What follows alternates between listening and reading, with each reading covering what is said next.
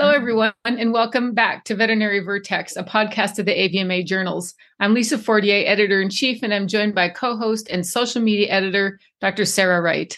This year, we celebrate the inaugural Journal Awards for student, intern, and resident authors in JAVMA and AJVR. Today, we're joined by one of our JAVMA Intern Award recipients, Dr. Ashley Iodence. Ashley, we're so excited to speak with you today. Excited to be here. Thank you so much for having me. Of course. Ashley, you were our very first intern award winner class for JAVMA AJVR. What was your reaction when you found out you were nominated and then when you found out you had won? Well, I actually didn't know that I was nominated. Um, so my my mentor, Dr. Mandy Wallace, she nominated me, but she wanted it to be a surprise. Um, so she didn't tell me until um, I actually. It turns out I won the award, and so um, she, you know, let me know that I had um, been nominated and that I actually won um, the award, which was a very fun surprise. and it was, uh, yeah, it was really fun to find out that way. That's really great. You know, congratulations again, Ashley. It's interesting. You're the second person we've interviewed so far that said they didn't know they were nominated.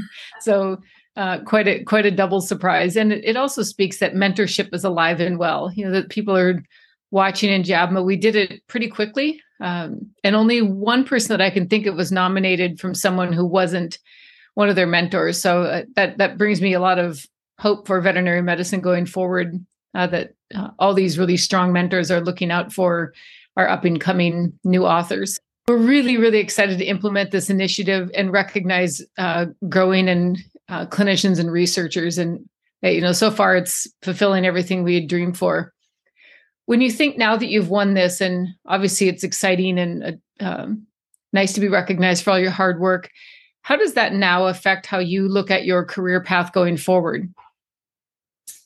Yeah, I think the biggest thing for me is I think it gives me a lot of confidence in myself as a researcher and as somebody, you know, a clinician being capable of contributing meaningfully to uh, the literature that's out there. And so I think um, it, it's very nice to be recognized for, you know, your hard work. And um, it just is a little bit of a confidence boost too.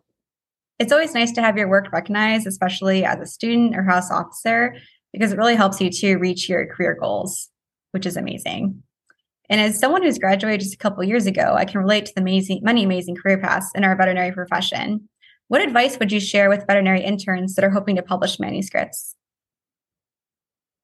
I think my biggest tip is really find a mentor who will support you. Um, you know, I certainly have found many, many excellent mentors um, throughout my my time as an intern, um, and then a surgical intern, and now as a resident. Um, and, and, mentorship is just really key. Finding somebody who um, you know has your back and has your best interest at heart, um, and that that they're going to be willing to um, you know kind of take you all the way as it were. So um, i think that's probably the best thing is just find somebody who you really drive with and who um, you know supports your vision.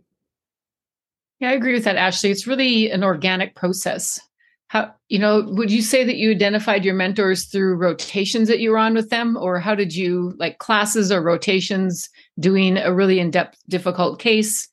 What's the most common way that you've uh, identified and met up with mentors? Yeah, I think all of those are potential ways, and and honestly, some it, it is very organic, um, and some of it is um, maybe a little bit luck of the draw too. Um, but I think um, you know Dr. Wallace was um, one of my mentors right from the beginning, from when I was a rotating intern, um, and so that was how we kind of got started. Is that we just had this relationship that's grown over the past three years that we've known each other. Yeah, it is. Uh, it is a little bit of chance sometimes, isn't it? a little bit. yeah. One of our really uh, interesting and becoming our favorite question to ask on veterinary vertex is just a little bit more personal. So, what is the one thing that Ashley Iodence is never without? Oh, that's a great question. I think there's a lot of different ways I could answer this. Um, probably, I mean, honestly, dog hair is probably one, one thing I'm never without. Um, I have two beagles, so um, they shed constantly, so I'm always have dog hair on me. Um, my my other answer I think would be uh, probably a Coke Zero, some sort of caffeine source. a Coke Zero is good too. That's great. We haven't gotten either of those questions yet, but I would bet most of us are never without animal hair on our in our cars on ourself at some point. Yes, definitely. I was going to say to go along with your answer, I'd also say lint roller too, because it helps with that as well. when you're in that position. Yeah. Or for me, it was fish scales last year too. Actually, I'd be like talking to someone, they're like, "You have something shiny on your face." Fair enough. so can relate. but thanks again, Ashley. Really appreciate your time today and for joining us. And just congrats again to all of our intern award winners. You can read Ashley's manuscript in JAVMA and AJVR on our journal website. I'm Dr. Sarah Wright, joined by Dr. Lisa Fortier. We want to thank each of you for joining us on this episode of the Veterinary Vertex podcast. We love sharing cutting edge veterinary research with you, and we want to hear from you. Be sure to leave us a rating and review on Apple Podcasts or whatever platform you listen to. Until next time, take care and we'll see you soon.